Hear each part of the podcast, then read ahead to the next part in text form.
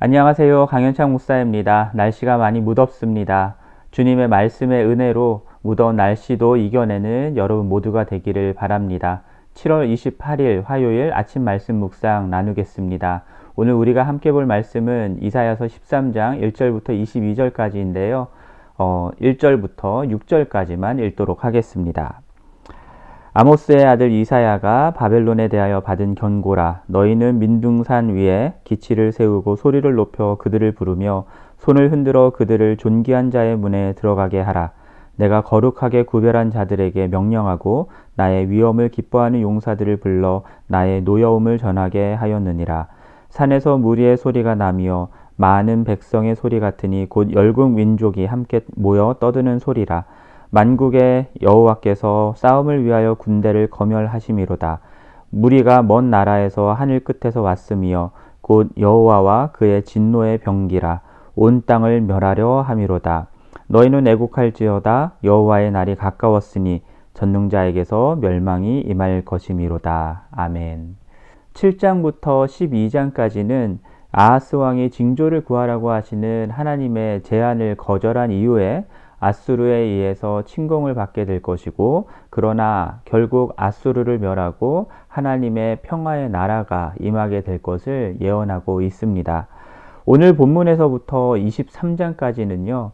열방을 향한 하나님의 심판을 예언합니다. 열방이라 함은 어, 바벨론, 블레셋, 다메색, 모압, 애굽, 에돔, 그리고 아라비아, 두로 등을 포함하는 나라들이고요. 어, 이스라엘과 예루살렘까지도 포함하는 심판의 예언이 23장까지 이어집니다. 어, 가장 먼저 바벨론을 향한 심판을 말씀하시고요. 어, 바벨로나에 대한 이 심판의 예언은 13장 1절 오늘 본문부터 14장 27절까지 이어지고요.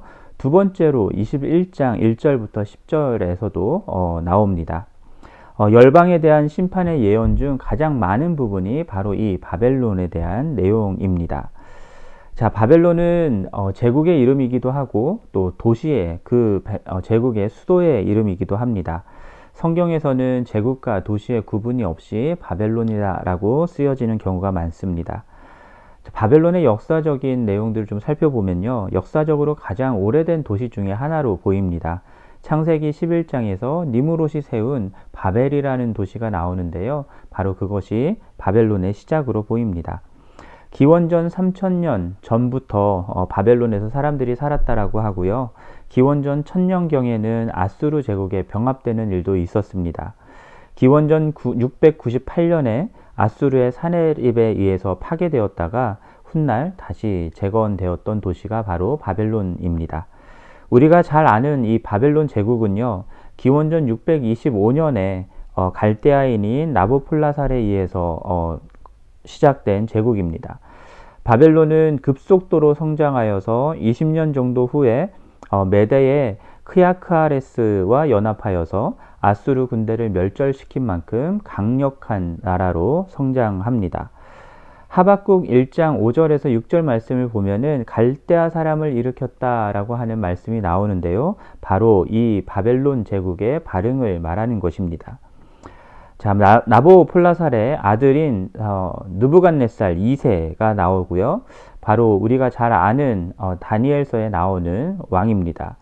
자, 기원전 605년부터 어, 562년까지 이 느부갓네살 2세가 다스렸는데요. 이때가 바로 바벨론 제국의 가장 전성기였습니다. 이 시기에 예루살렘 성전이 파괴되었고요. 유대인들은 포로로 잡혀가는 일들이 있었죠. 바벨론 제국은 기원전 539년에 고레스 왕에 의해서 멸망을 당하게 되는데요. 이후에 페르시아 제국이 세워지게 됩니다. 자, 간략, 간략한 어, 바벨론에 대한 배경을 설명해 드렸는데요. 이러한 배경을 염두에 두고 오늘 말씀을 함께 볼 수 있으면 좋겠습니다. 1절 말씀 보면은 분명하게 하나님께서 이사야 어, 선지자에게 주시는 바벨론에 대한 경고다라고 말씀합니다. 자, 2절과 3절 말씀을 보면은 하나님께서는 거룩한, 어, 거룩하게 구별한 자들, 용사들을 불러서 어, 명령하고요. 하나님의 노여움을 전하게 하십니다. 어, 4절과 5절 말씀에서 여호와의 진노의 병기다라고 부르는 먼 나라에서 오는 많은 군대들을 일으키실 것이고요. 바벨론을 멸하실 것을 말씀하십니다. 6절에서는 젖는 자 젖는 자에게서 어, 멸망이 임할 여호와의 날이 가까이 왔으니 애곡하라라고 말씀하시는데요. 9절에서 보면은 여호와의 날은 잔혹하고 맹렬히 노하는 날이다라고 말씀합니다.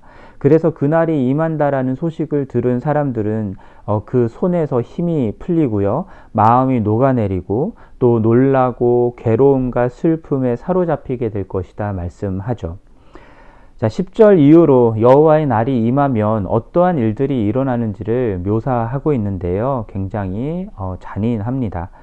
땅은 황폐하게 될 것이고 죄인들은 죽임을 당하게 될 것이고 심지어 하늘에 있는 별과 해와 달도 그 빛을 잃어버리게 될 것을 말씀합니다. 악, 하나님이 악과 악인의 죄를 벌하여서 이제 사람들이 거의 남지 않는 어, 상황이 될 것이고요. 그리고 쫓겨 도망하더라도 사로잡혀 죽게 될 것이라고 말씀하시고요. 또 여자들과 아이들도 참담한 일을 겪게 될 것이다라고 말씀하고 있습니다. 17절 말씀을 보면은 하나님은 메대 사람을 충동하여서 바벨론을 치게 하시겠다라고 하시는데요. 재물에는 관심이 없는 이 메대 사람들은 청년이나 태아나 그리고 어린 아이들까지도 긍휼히 여기지 아니하고 다 죽일 것이다라고 말씀합니다. 결국 열국의 영광이었고 어, 갈대아 사람들의 자랑이었던 바벨론 제국은 소돔과 고모라와 같이 멸망당할 것이다 라고 말씀하고요. 그래서 그 땅에 거주하는 사람들은 아무도 없게 될 것이고 오직 들, 들짐승들만이 그 땅에서 살게 될 것이다 라고 말씀하면서 오늘 본문 말씀이 마칩니다. 자, 6절에서도 여호와의 날이 가까이 왔다라고 말씀하는데요. 22절 마지막 부분에서도 그의 때가 가까우며 그의 날이 오래지 아니하리라 라고 말씀하고 있습니다. 어, 그래서 이 예언의 말씀이 언제 성취되었을까 생각을 해보면요. 이사야가 활동했을 때가 기원전 740년경부터 기원전 680년 이 사이였거든요. 그래서 이때가 아수르가 가장 강력한 어, 시기였음을 우리가 아는데요. 말씀드렸던 것처럼 기원전 698년에 아수르의 사네립에 의해서 바벨론 도시가 파괴를 당합니다. 어, 그런데 681년과 669년 사이에 이 아, 바벨론 도시가 다시 재건이 되는데요. 이 파괴는 어, 오늘 본문에서 말하는 것처럼 매대에 의한 파괴가 아니었기 때문에 오늘 본문의 예언이 성취된 것이다라고 말하기는 어려울 것 같습니다. 그런데 기원전 625년에 어, 신바벨론 제국이 일어나고요. 어, 기원전 538년에 어, 고레스에 의해서 멸망을 당했던 사건이 있거든요. 바로 이 사건을 오늘 어, 본문이 예언하는 것이다라고 어, 이해해야 할 것 같습니다. 여호와의 날이 가까이 왔다라고도 말씀하고 오래지 않아 어, 성취될 것이다라고 말씀을 하는데요. 어, 예언된 시점부터 어, 실제로 바벨론이 멸망한 시점을 생각을 해보면 약 200년 정도의 시간이 흘렀던 것을 알 수 있습니다. 어, 그런데 어, 바벨론이 어, 고레스에에서 멸망당했던 이 역사적 사건이 오늘 본문 말씀을 성취하는 것이다라고 하는 것도 어, 약간의 문제가 있습니다. 왜냐하면 고레스가 바벨론을 멸하였을 때는 오늘 본문에서 말하는 것처럼 잔혹하게 멸하지 않았었거든요. 그렇게 폭력적이지 않게 어, 점령을 했다고 합니다.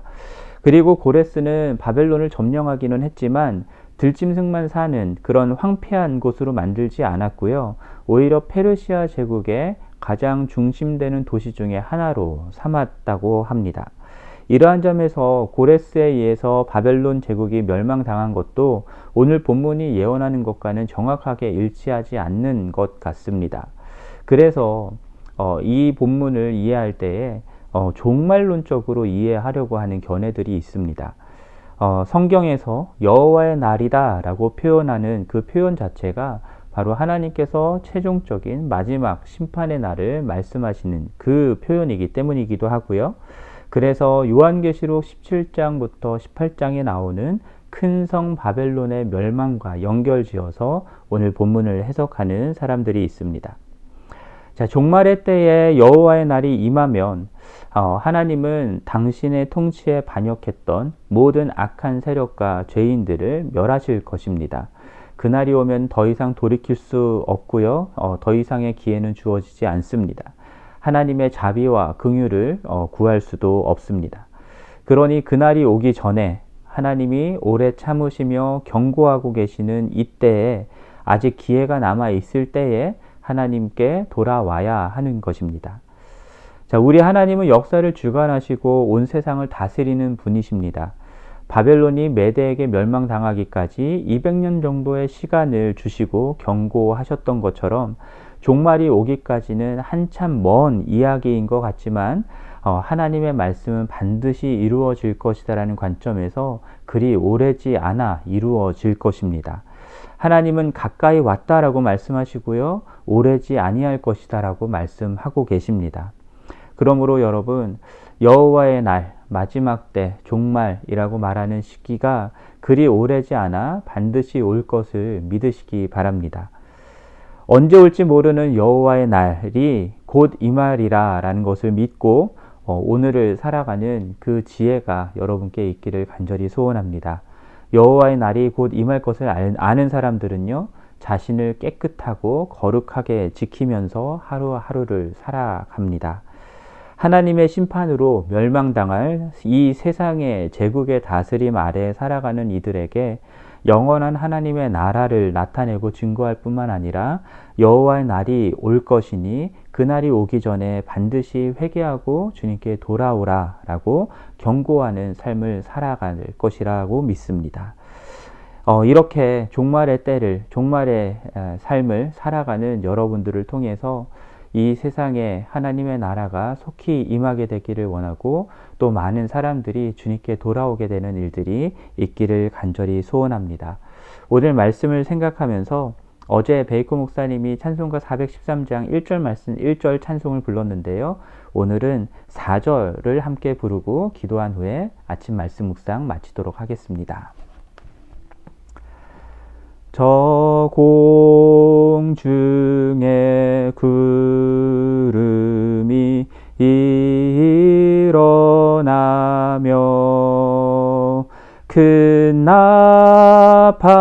나팔이 울릴 때에 주 오셔서 세상을 심판해도 나의 영혼은 겁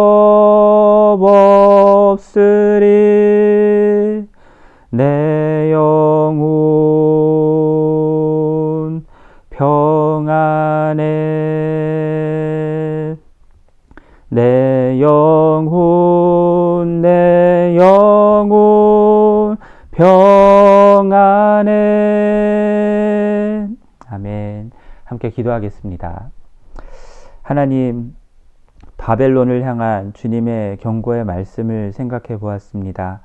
주님 여호와의 날이 가까이 왔습니다. 오래지 아니할 것입니다. 주님 이 땅을 살아가는 우리들이 여호와의 날이 곧 임할 것을 믿고 아는 어, 자로 살아갈 수 있게 도와주십시오. 종말론적인 삶을 살아갈 수 있게 도와주십시오. 그래서 오늘 하루의 삶 가운데 우리 자신을 거룩하고 깨끗하게 지키는 삶을 살게 도와주시고 또 이 땅에 살아가는 많은 자들에게 여호와의 날이 곧 임할 것을 경고하고 하나님의 나라가 임할 것을 나타내고 증거하는 우리들이 될 수 있게 은혜를 베풀어 주시옵소서. 주님 코로나 바이러스 사태가 계속되고 있습니다. 어, 이 어려운 상황 가운데에서도 주님의 은혜가 우리 성도님들 한 분한 한 분의 삶 가운데 항상 넘쳐 흐르게 하시기를 간구합니다. 주님 도와주시고 함께하여 주시옵소서. 어렵고 힘든 상황 가운데서도 좌절하지 아니하고 주님 신뢰하며 주님과 함께 동행하는 은혜를 허락하여 주시옵소서. 이 모든 말씀 우리 주 예수 그리스도의 이름으로 기도합니다. 아멘.